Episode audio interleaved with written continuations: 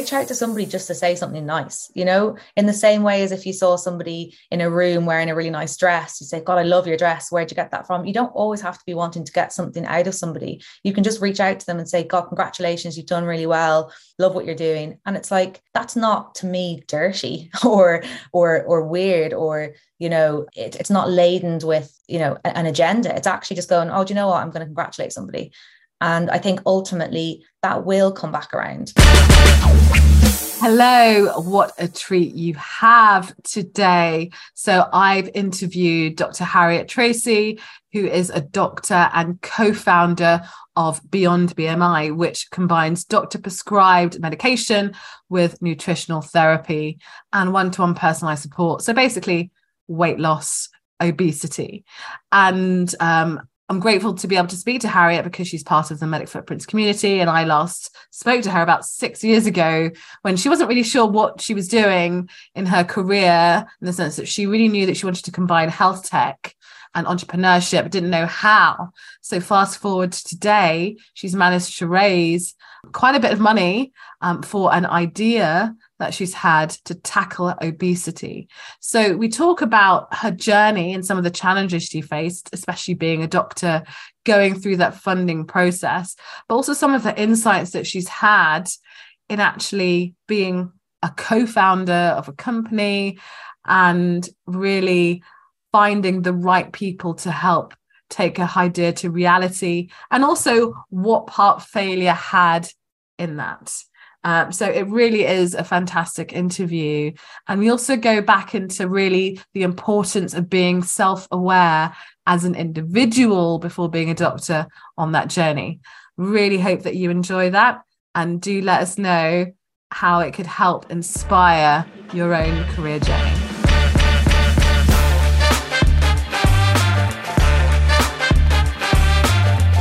Let's face it, burnout amongst doctors is sky high and we're actively seeking other ways to make the most of our transferable skills beyond the usual career pathways. Welcome to Disrupting Doctors' Careers. I'm your host, Dr. Abena Bubbs Jones, and I'm on a mission to connect 1 million doctors across the world with the best in diverse career opportunities.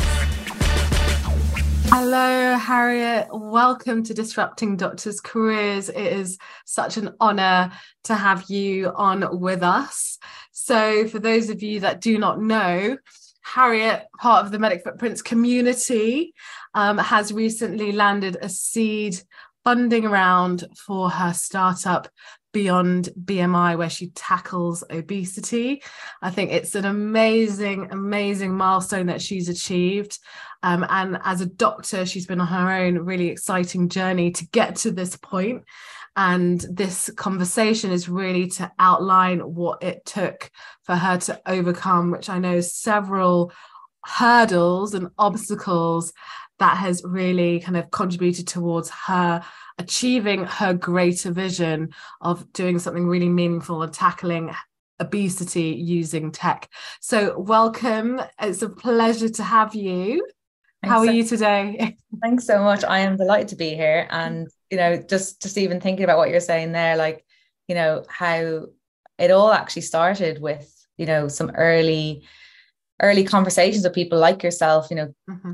to medic footprint events and just starting to scope out what was going on. So yeah, um, come a long way since then. But God, it um it was an interesting start. awesome. Well, let's start from the point in time when you made that decision to combine health tech and entrepreneurship and that was probably about five six years ago so what was it that motivated you to kind of go down that path of mixing things up from traditional clinical medicine? Yeah, so I suppose like I'm I've been a doctor 10 years now, qualified in 2013 from the university. Mm-hmm. And it was kind of in my first year as a doctor that, you know, you're going from the theoretical to the to the reality aren't you and, and you're starting to notice things like the way you thought medicine should be and the way it actually is and i think you know it was in that first year when i i actually got involved with the quality improvement project and I had noticed that a lot of doctors weren't reporting. Um, so, you know, for example, anything from the trivial, like, you know, there's not enough vacutainers on the ward, right the way through to, um, you know, the the the DFAB, uh, sorry, uh, the you know the defib pads on the resus trolley aren't there. So I kind of came up with this pretty simple solution, which was an anonymized telephone reporting line.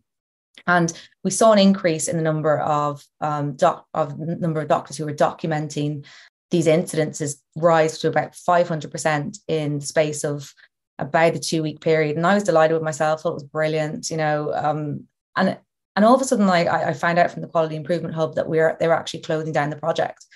And I went to speak to somebody in that hub and said, look, what, what's going on? We're seeing an increase in the number of reports coming in. And essentially, it came down to resources. It came down to the fact that they didn't have enough resources, um, clinical resources, to actually um, keep an eye on, on all the reports that were coming in. And ultimately, I suppose once you know something, you have to act upon it. So it was a bit of a demoralizing, mm. you know, first experience thinking here, here I am trying to improve something. And, you know, actually success equals a problem in the healthcare. So that kind of started started making me think a little bit about the system that I was working in and you know why was it that the system was operating in this manner? And if I was working in a, a business would they have taken the same approach or would I have actually been somewhat rewarded for what I'd done and told it was great that I was making improvements to the, to the business? And I suppose that was one of those things that those little nuggets that stay in your mind as you progress. And ultimately what I ended up doing was doing what everybody else did, which is go to Australia for, for a couple of years. And while I was there, although I was enjoying working and I was enjoying the kind of better work-life balance, quality of life, all of that, I still had that niggling feeling that I wanted to understand the system of healthcare a bit better. I wanted to understand the incentives underlying why why was it that there was not a monetary incentive for actually keeping people well? Why wasn't there a monetary incentive for improving the way things are done? Um, and that led me to start looking at different models of healthcare. So I found out about this model of healthcare called value based healthcare, and it was operating in the United States at the time. Um, I know we're all kind of pretty familiar with it now, but when I first found out about that back in 2016, 2017, it was kind of a new concept to me.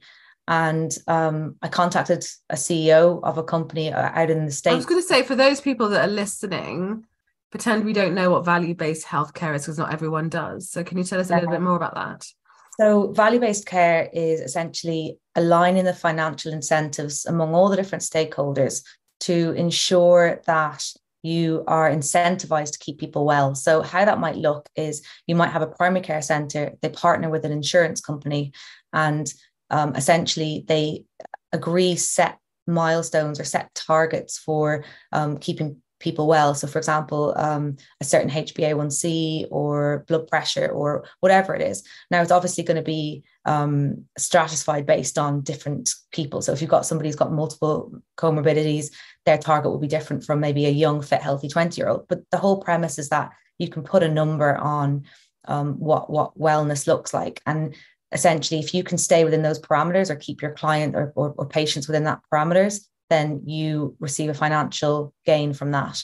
And I think what's really great about that is it just aligns the financial incentives. It means that your primary care provider is actually paid to keep you well, and your ins- health insurance company is winning because they're ensuring a more healthy population. And then again, what that allows you to do is it allows you to be a lot more flexible with resources. So if you feel like you need a behavioral psychologist in your primary care practice, you get one in. If you feel like you need a health coach, you get one in. It's not this transactional fee for service type approach where you're paying just to see a doctor, um, regardless of the outcome that you get as a, as a patient. So this was just fascinating to me, still kind of is. Um, and I just went, I decided to contact the CEO over there and he, he was really great. And he just said, look, come over and see my practices. So I handed in my notice and I went over to the States for about six weeks and I traveled. Was, that, was this when you were in Australia? This one I was in Australia. You went to Australia to the US. Okay. Yeah. So I went over to, to, to the US, just like self funded, um, and, and, and traveled up to Ohio, down to Dartmouth and Boston, where the main primary care centers had been started, and spent the day with the CEO. Um, watched as he, as he hired new members of staff, um, watched as he conducted meetings. Like I got to see everything. It was, it was again. Actually- I'm gonna I'm gonna jump in again here. I mean, I think that's fascinating that you had the incentive, not incentive, sorry. Uh, you proactively reached out to the CEO this organization. How did you manage to get him to say yes to you coming over? you know what, Benya? I, I think people say yes when they're open-minded and when somebody has approached them proactively. I, I think like even today, like if I reach out to someone on LinkedIn, I would say my success rate of somebody replying is about 90%. And I think that's because, you know, if you contact the right person, they're they're open to it. They're they're they're looking to learn as much as you are. And, you know, obviously you have to phrase things correctly. It's not this kind of cold outreach of hi, would love to chat. It's like actually genuinely connecting with somebody and genuinely, you know, commenting on something that you think they're doing that's amazing. And then people will get back to you. I think uh, that's a really important point that you've made there, and something that we do emphasize in everything that we do podcasts conversations i have in the one-to-ones because you know a lot of doctors are scared of networking networking being a little bit of a dirty word no, no one likes networking but what I try to emphasize is networking is about building relationships to uncover opportunities in the future. It does not have to be transactional. Mm-hmm. Um, but everyone on, if you're using LinkedIn or you're new to LinkedIn, it's important to remember that people are there to network. That's why people go on LinkedIn.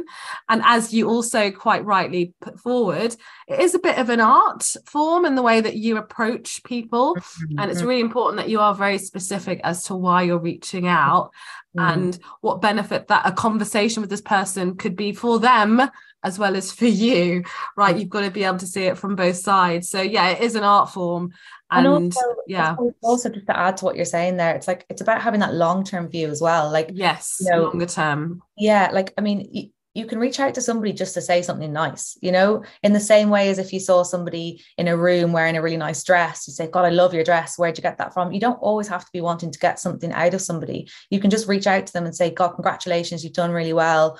Love what you're doing. And it's like this, that's not to me dirty or or or weird or, you know, um, it, it's not laden with, you know, an agenda. It's actually just going, oh, do you know what? I'm going to congratulate somebody. And I think ultimately that will come back around.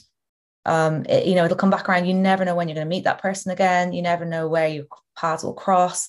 It's just a good way to live your life, regardless of whether you're doing it online or offline, you know. Hundred um, percent. It's what we do with our friends, right? And if you think that, about one of your oldest friends, I can't remember the first conversation I had with them, but I totally wasn't on in an agenda on exactly. on an agenda. Like it was just like, hey, how you doing? Yeah. And like you know, the relationship flourished from there. So it's it it doesn't have to be as transactional. It like most of these things are organic yeah. but also purposeful as well with a with a kind of you know intention behind it but as you said a longer term view so yeah so tell us more about yeah that experience in the us and, how that led to your startup yeah so i suppose that was that was 2017 and and when i came back from that experience i was just pumped and I was really excited. And I thought, God, I'm gonna, I'm gonna. The US does that. I, I, have to say, I've been pumped quite a few times, having gone to the US, yeah. LA in particular, and like the really kind of blue sky sky's the limit thinking which is incredible that i haven't actually had in the uk as at that level but yeah. Absolutely. And and i suppose i came back from that and and, and i decided at that point i wanted to move home to ireland. Hadn't lived here for 10 years. Um, and when i came back i joined a local enterprise office because I wanted to learn more about how I could like tease out this idea that I that I was going to try and bring over from from the states. And I kind of smiled to myself now because it's so naive. Like you know, I had this idea of yeah, I want to set up primary care clinics. I'm not a GP, no experience there, but it was that naivety that led me then to go to a um, an enterprise office and run through a six week course where you essentially had to map out your business plan. Um, you know, using the, you know, business canvas and the lean method, you know, lean startup canvas and all that, all those kind of fancy things. And it was great because it knocked that idea out of me. And I was delighted. like at least I hadn't sunk too long into it. But I think what it really highlighted to me was my skills gap. It, it, it made me realize that yes, I was a doctor and yes, I was passionate, but that wasn't enough. Um, I needed to I needed to fill my skills gap. So I started looking at different options. I looked at doing a master's in. in I just ask and just clarify and outline what were your skills gap at that time? Because I'm sure that a lot of doctors can identify with that. So suppose I wanted to start a business and I was trying to figure out what were the skills I would need to start a business. So I thought about a, a, master's in public health. Now, the reason I thought about that was because I was interested in how healthcare works on a systems level. So I thought if I understood that better, maybe that would help me. But ultimately, I realized actually, no, that's a bit too academic.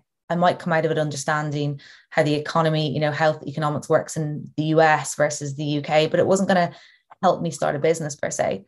And then I looked at an MBA and thought, God, you know, that'd be great. You know, MBA, you, you learn all about business and how to run a business. But ultimately, what it, what it wouldn't help you do is set one up.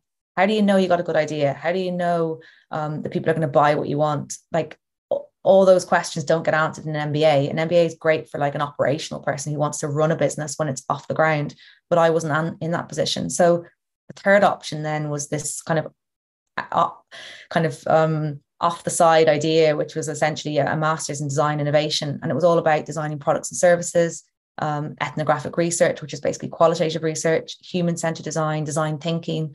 Probably heard of some of these, these, these things bandied around in, in, in innovation centers, let's say. And that just seemed like the right fit because it was a bit more raw, a bit more, you know, getting getting at the ground and try and figure out if you got a good idea. And so, so that's what I did. And I signed up to that master's and over the course of that master's, I did lots of different projects. And just coming back to your idea of, of being purposeful, like I made sure that when I was doing projects, I made sure they were always based around healthcare. So I did one on an insurance company, I did one on aged care. Um, I ended up doing one on type 2 diabetes. So although I was exploring, I was also trying to hone it and keep it on healthcare. Mm-hmm, mm-hmm. Um, so off the back of that, then I was did, that so was that self-funded? the the masters that you did because obviously yeah. there are a lot of doctors yeah. Uh, one of the things that I say, and as you probably know, is like the risk of like, well, we were all qualification junkies. So how do you make the right decision to go and do extra qualifications? When do you know that's right for you? And I think you've illustrated this as a quite good example where you've recognized as a skills gap. There's something very specific you you feel like you want to learn, having actually done the work bef- like ahead of time, yeah. and you found something that's very specifically meets that need and your the investment in it will actually help you reach a certain goal which mm-hmm. is yeah so i think that's a great question because i think that was one thing i was actually really conscious of was the fact that as doctors we think if we add another you know bmbs or another couple of letters after our name that makes us more employable or that makes us mm-hmm. more intelligent and i think once you get into the business world that's not the case so what I did was was was chose to go down the route of of getting a different skill set altogether. But I don't necessarily think that's the right thing to do. Like, I mean, there's so many other routes I could have taken. I could have decided, mm-hmm. you know what, I'm gonna I'm gonna try and get into management consultancy. And actually, I, I kind of you're, you're giving me flashbacks here because I remember actually contacting, I think it was KPMG or you know mm. the big four, and I sat down with with the management consultant, the head of management consultancy for the healthcare sector, and I remember him telling me, "Oh no, you have to go back and do a master's in um, his master's in management, or I can't even remember what it was. And then maybe I'll get a job. And I, and I was just thinking, like, oh, you know, do I really want to have to go back and do that? You know, but yeah, I suppose, yeah, it, it look, it, it, there, there is no right or wrong route to take. I think mm-hmm. just a case of deciding what's right for you in the moment. And for me, this master's was was the right thing for me because it was, uh, it was giving me a specific skill, skill set I was looking to get. I also was aware that I was going to meet a whole other section of people I'd never met, so that I was going to learn from them as well, which I thought was a good opportunity. I wasn't going into like a healthcare based master's, um, and yeah, and also I think look, I'm going to bring something else into the equation here, which is age. I think age had a lot to do with my decision. Like I was 28 when I was making that decision. If I was 38, would I make that? I don't know. If I had kids and a mortgage, would I decide to do that? Maybe not. So I was aware of the fact of my age and and how that would change my decision making as I got older. Um, you know, do you even want to start a business when you're 45 and you're still paying off? I don't know, but I wasn't willing to take that risk. I wanted to do it when I felt like I didn't have many overheads. Sure, sure. And I think a lot of doctors are concerned about the financial risk or the risk of even just changing careers right there's always there's a financial risk attached to that um, and a lot of us actually you know why, why medicine is such a a top choice for many people is because it's seen as a relatively secure mm. career pathway financially secure that is yeah. like you'll always get a job you're very employable which yeah. is true but as you know at this point in time you know there's a big uh, conflict about the value of doctors in particular and how much we're paid, which is a lot less than it used to be in real yeah. terms. But that is for another discussion. But yeah, no, I mean it's it's it's a question that a lot of doctors face at various points in their career, medical student to retirees. Um, and I've seen doctors start businesses at a whole range of different yeah time. It also depends on, you know, what what what role are you going to have in your business? So obviously, if you start a business later on in your career, um, you don't necessarily have to be the one that's doing the doing, right? And especially if you've actually run a business before, there are different kind of roles yeah. you can take as a co-founder. You don't need to be yeah. in the business doing the running around. You can literally be, I am the visionary. I am going to raise money to hire people to do it for me, right? So there's, as you said, there's lots of different ways. There's so many different ways to do it. I think that's it. And I think like giving yourself the space for experimentation, like mm. you know, you're not, this is this is not the treadmill it's medicine it's not mm-hmm.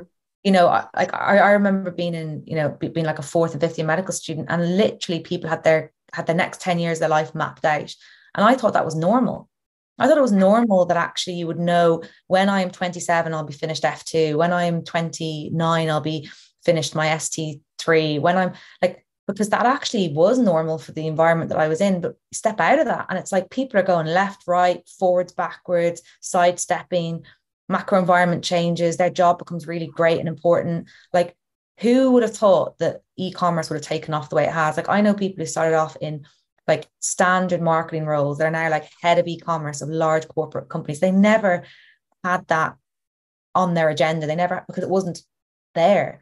So it's yeah. like didn't exist. The, yeah. The predictability of medicine can be really hard to prize yourself away from because yes. when it's into other realms, it's not as predictable and you know but that's not a bad thing you kind of have to just embrace that and go do you know if i'm adding value then something will come of it i don't know exactly what will but i'm going to just lean into that uncertainty a little bit so yeah. i mean i mean i think i was going to say very well said about the predictability of medicine mm. um it's very difficult to prize your way yourself as a doctor yeah. away from that because that is what we're used to and you know i was talking to another doctor about how kind of personality is how impatient we are when it comes to getting results. Like you do something, you expect a result pretty much instantly, but that's generally not how it works. Yeah. And actually, if you look back at say our training, particularly if you've you've been a doctor who's like hospital medicine and you've been training for like seven, eight years mm. to get from you know foundation to expert and inverted, not even expert when you're a consultant, you're kind of starting off being an expert, right? Um, you know, it's actually a long time and incremental steps but you look back and go, wow, I actually gained a lot of knowledge in that time. And a lot of it is the practical doing knowledge rather than the theoretical knowledge, which is a part of it, but not the main bulk of it, right? Definitely. So, yeah. So, I'd love to find out a little bit more about the process of funding so getting your idea funded mm-hmm. so can, well, firstly can you tell us why you got your idea funded like why was that important to you to get it funded so so I, I kind of did you need money? yeah. So I, I kind of have to start just just I suppose go back to the the part mm. about where I had just finished that master's because that was the first step of yes. So I came off the back of that master's with an idea with a co-founder who I'd met on that master's and we brought our idea to Enterprise Ireland, which is I don't know what the equivalent is in the UK, but it's Innovate UK. M- might be, but government it, is it government? Is it tax money. Yeah, yeah, yeah, yeah. Innovate UK. It's a state-run body, and they actually they're yeah. funding everything from small to large companies, and their whole their whole value proposition is is improving the exports of of Ireland. So if you've got an exportable idea, which is essentially a scalable idea, then they will they'll get behind you. So I brought this idea to, to Enterprise Ireland and I've, there's lots of different funds you can get, but I found out about this fund called Commercialization Fund, and it was essentially a fund that's given to PhD students who have an idea they've worked on during their PhD and they then want to commercialize that. So they want to take that, that project out of the university and turn it into a business. Now, I wasn't a PhD student and you know I didn't have a deep tech idea, but I brought the idea to Enterprise Ireland anyway, and lots and lots of back and forth. But ultimately, I ended up getting the funding, and that was 497,000 worth of funding for my first idea, which was called Blood Brothers, and it was essentially a direct consumer blood testing um, business for men who wanted to better understand their risk of developing type 2 diabetes. And it was going to kind of widen out from there to become more like a men's health employee benefits platform. So got that funding, ended up in um, one of the universities in Ireland, UCD, because um, you had to get the funding through that network. It had to be partnered with the university. And then COVID hit. and, and I think COVID was great if you had an established business, you know, if you were if you were a scale up, you know, or in growth mode. But I mean, when you first were just getting off the ground, it was very, very challenging because trying to hire people, trying to understand, like you're still trying to build your network. You need a lot of support. And we were all just nobody knew what was going on. So that definitely had a big impact on on on how that idea went. But just to fast forward, that idea ultimately end of last year, so about a year ago, sorry, end of 2021. Um, I had been working away on that idea. We had built some technology around it. We were going out to large employers and you know trying to get traction um, in the form of a trial. And this thing started happening where if anyone out there who's ever felt or known what traction feels like, and traction is this word that we, we use in, in in startup land where it's like, you know, are people are people biting, you know, are do people want to buy what you have? Um, and what happened was I went to these large employers and it started off as, oh, will you do a paid trial? Yeah, yeah, we'll do a paid trial. Not really hearing back from them. Will you do an unpaid trial? Oh, yeah, yeah, we'll do an unpaid trial. Not really hearing back from them. And then kind of going like, sh- you know, shit, m- maybe they don't want what we have. And having to kind of come to that realization that what I, what we built, what we'd spent a year, a year and a half on, nobody wanted. And I think that what's really important to learn about that is and I still fall into the trap sometimes, is don't build something before you know if people want it or not. We we thought that maybe people wanted this, but actually when it came to it, they didn't. And we'd spent a lot of time building something. So that was a very I think that's a really important lesson learned. And I mean, having been through the process, obviously you did this master's, you managed to convince Enterprise Ireland actually a lot of other people that this was worth building. So yeah. what so obviously that you must have done some level of market research to ensure that you you know you had a really good product fit yeah. with the market you were targeting. So yeah. so where is it in that that you feel like you went wrong? Because obviously you wouldn't have got that far had you not done that research yeah. time. And, and and actually off the back of the masters we had done a lot of ethnographic research. So we'd spent mm.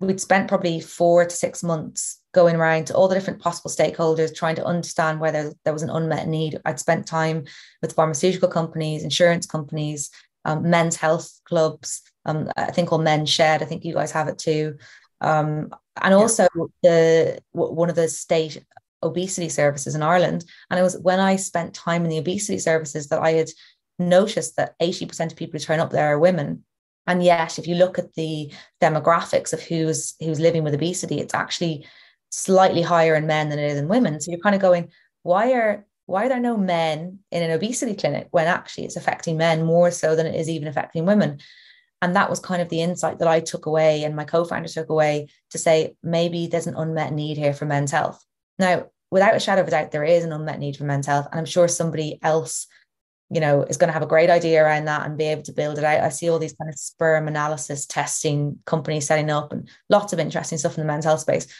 But what what had happened to us is I think we had taken the wrong insight. Mm. So, so when we then did look back over everything, when we had to make that really difficult decision as to whether we can try and continue pushing on with Blood Brothers or whether we pivot to another idea, I just went back and I looked back through all the insights we gathered, all the interviews we'd done, and, and asked myself, what was the real insight? And I think what had happened is I, I'd missed the opportunity that was essentially that there's a huge epidemic happening right now with obesity, that there's a real difficulty in accessing services, that there's a huge amount of stigma, shame, bias around obesity, and that is actually perturbing people from seeking help and that it's a hugely painful problem. And pain is a really important word when it comes to startups. People have to feel pain to be willing to do something about it. Like think about you know, I actually worked in A&E. That's kind of like my background as a doctor. It's like 90% of people that turn up to A&E are there because they're in pain. You know, yeah. like w- why is it there's so many people out there have pre-diabetes? You know, why is that so rampant and nobody's going and doing anything about it? Because they don't feel a physical pain from it. Whereas mm. you'll have somebody in the A&E with back pain, shoulder pain, abdominal pain. It's like that's and, and I'm sorry to keep banging on about that, but it's like if you're going to look at solving a problem, make sure there's enough pain around it that people want to do something about it. And when you look at obesity, there's enough pain there. People are suffering mentally. They've got depression and anxiety. They're suffering physically. They've got mm-hmm. knee pain, back pain. Um, they're suffering functionally.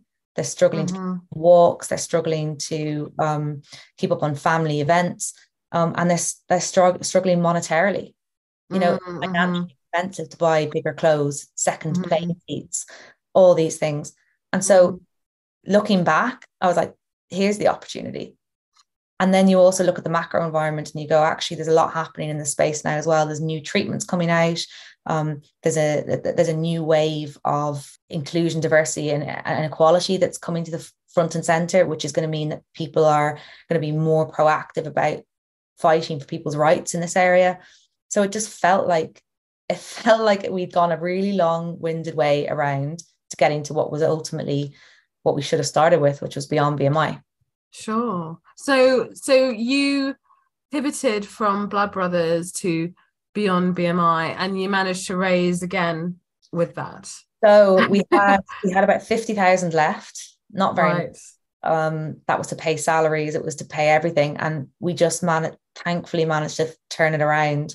Um, we only had about six months to do that before all the funding ran out, and the funding did run out around July, August of last year. So we went about went about five or six months without salary after that point.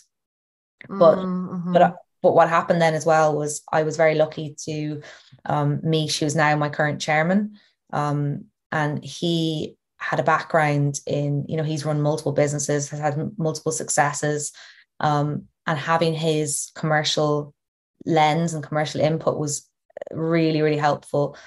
You know, if not completely key to mm. bring this business on. And what we did then was we went out and we we we we looked for for, for funding, and thankfully maybe beyond BMI and, and the market and the opportunity just resonated. And, and, and luckily we we managed to close a, a, seed round at the end of last year, which was for 525,000. So wow. here we go again, Abenya. uh, that, that's that's amazing. And I and I think obviously you've just glossed over the details when it comes to actually raising money. Mm. um not that it is an easy feat at all. Mm. um i mean we've got a few minutes left. I'd, I'd love to find out a little bit more about your experience as a doctor raising money for your idea and your business. Like what insights can you share with us on that process considering your background? And also how you use being a doctor to your benefit mm. in hmm. those conversations i think i think being a doctor is ultimately just an automatic trust thing you know people mm-hmm. and they go right they're a doctor and you know to trust them i think you also then have to demonstrate how you're you're you being a doctor is actually going to add value to the business so it's like you know i'm not an obesity expert now i've, I've increasingly understand the disease obesity i'm going to be practicing on our on our platform because i've become so so fay with it. But i got obesity experts involved. So i've got professors of obesity involved in this in this um, business some of them own shareholdings in it. So surrounding yourself with the right expertise is is key. I suppose when it comes to the funding piece again like you're not an expert in funding. And fundraising is what i have come to learn is a business function so people look at funding as I need to get through the funding round so I can then get on with my business. No, funding is integral and part. It's like the oxygen you breathe. You know, if you don't have oxygen, you can't you can't survive. If you don't have money, you can't survive. So you need to make it a business function. It needs to become something that actually it's actually even integrated in our business goals now. It's like to be able to have raise sustainable capital because if without that we can't grow this business um, so I would what I would say to that is just make sure that you have people who you can lean on, who can really help you with that process. And I have that with my chairman. Where um, did you find your chairman? so it was it's all very like again network it was like mom, my mum's friend best friend and his wife are best friends and right this kind of thing um you can't discount network it just is what it is and it's like you know do you ever see like really famous people setting up companies? You go how have they done that? And you go do you know what? Just look who they're surrounded by. They've got someone who's going to give them money. They've got someone who's going to you know plug them pr wise like there's no accident about the equity and equality of setting up a business.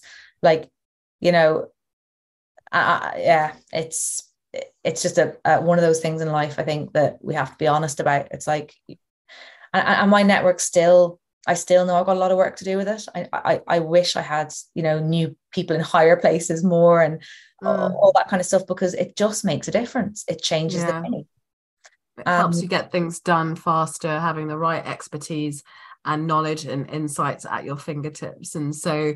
maybe networking is also a business function, right?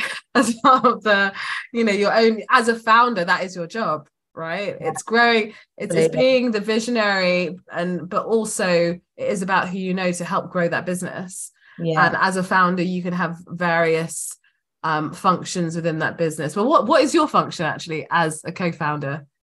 What is so, your core function? Oh, I mean, at, at, this stage in the business, it feels like it feels like everything. um, mm-hmm, mm-hmm. I I work on. I'm involved in in in the sales process, um, both actually delivering the sales and building out the sales pipeline. I am involved with partnerships. So we've got a B2C and a B2B element about what we yeah. do. You know, the, the, the building out the different partnerships. Um, I'm involved from a PR perspective, you know, making sure that we put out in it, you know, this image of clinically led, medically led, because that is what we are, and that needs to come across um, to everybody, whether it's a whether it's somebody buying the service or whether it's an investor who wants to invest. Um, I'm involved with. I'll be involved with the fundraising. Um, I'm involved with making sure people get paid. It's HR function. I've, I've I try to outsource some of those things where I can, but you still end up involved in it. You still have to double check stuff and and all that kind of thing. Um, yeah, so there's so many things you're involved with, and I think where possible, you need to try and outsource non-revenue generating tasks, and by that I mean HR, um, accounts, um, anything that is not directly related to bringing money into the business. You need to try and find somebody else you can lean on a little bit. It doesn't have to be a full-time member of staff. You can hire people. Um, you know, but trying to prize yourself off of that really challenging but you kind of have to do it i'm still by no means good at it i'm i'm making so many mistakes still like you know but it, that's part of it though isn't it yeah. it's part of it making mistakes learning fast moving on quickly mm. um and just before we close off and something we were talking about off podcast really frustrating me um we were talking about the value of knowing who you are mm. uh, as as part of the process of changing careers, diversifying your career, moving into the wider industry healthcare setting. Can you comment again a bit about what that means to you, what that involved for you? Yeah, I think I suppose you and I were having a, a bit of an offline chat there about like mm. your identity as a doctor and how influential that can be in your decision making like when you see yourself or you believe that you are seen as valuable because you are a doctor because you know you, you have that expertise it can be so hard to separate that sense of who you are from what you do and if those two things are together if they're both if, if who you are and what you do you feel are the same thing you'll you'll never be able to move away from medicine because you'll feel as if you're abandoning your identity mm-hmm. but if you're able to kind of separate them and say well who i am is this curious person who wants to learn who's always loved learning who wants to try new things. And by the way, what I do is I'm a doctor and I love what I do and I love helping people. And, and just because I'm not a doctor doesn't mean I don't love helping people. It just means that it's just it's just what I do. Um, you, then it's easier to move forward. Um, it's it's easier then to kind of say, well, do you know what? I don't have to be a doctor to help people. I don't have mm-hmm. to be curious. Um, and also like you don't ever really lose the doctor piece. Like, I mean, you've learned a huge amount by being a doctor. I, I, I still am a doctor. I still practice as a doctor. That might not stay the way that way forever, but for now, it is the case. And I think that, but I also see myself now as a CEO. I now also see myself as a you know a, as a founder i also see myself as a complete learner in so many things as well so i just don't I, I, and I think what can really help you to I, to separate identity from, from from what you do is also making sure you have other interests. Like if all this fails in the morning, touch what it doesn't. If it does, it's like, you know, I, I still have relationships, I still have family, I still have all my learnings that I can take into another area. Um, and, and again, Ben, we were talking about this offline, but like I've listened to some of the podcasts that you've done with other people and listening to them.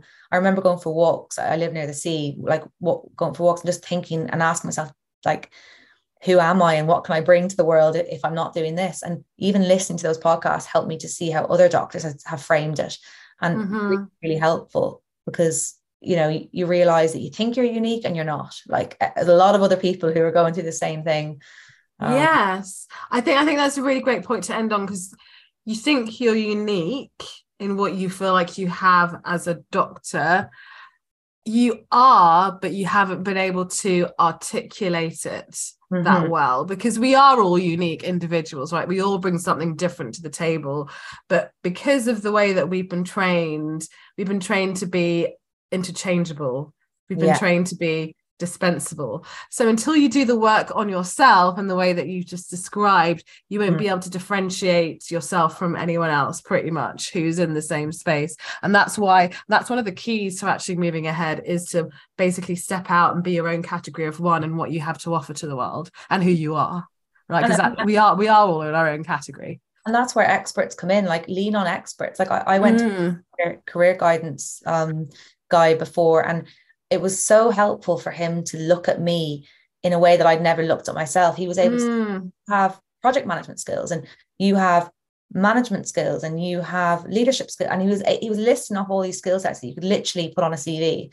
And I hadn't seen myself through that lens before. So I think it's really important that you you don't even don't try and figure this out on your own. Like I'm actually a big, big fan of that whole concept, even in business. It's like yeah, don't try and figure stuff out on your own when there's lots of other people out there who've solved it 10 times over. Yeah. Just try and find them.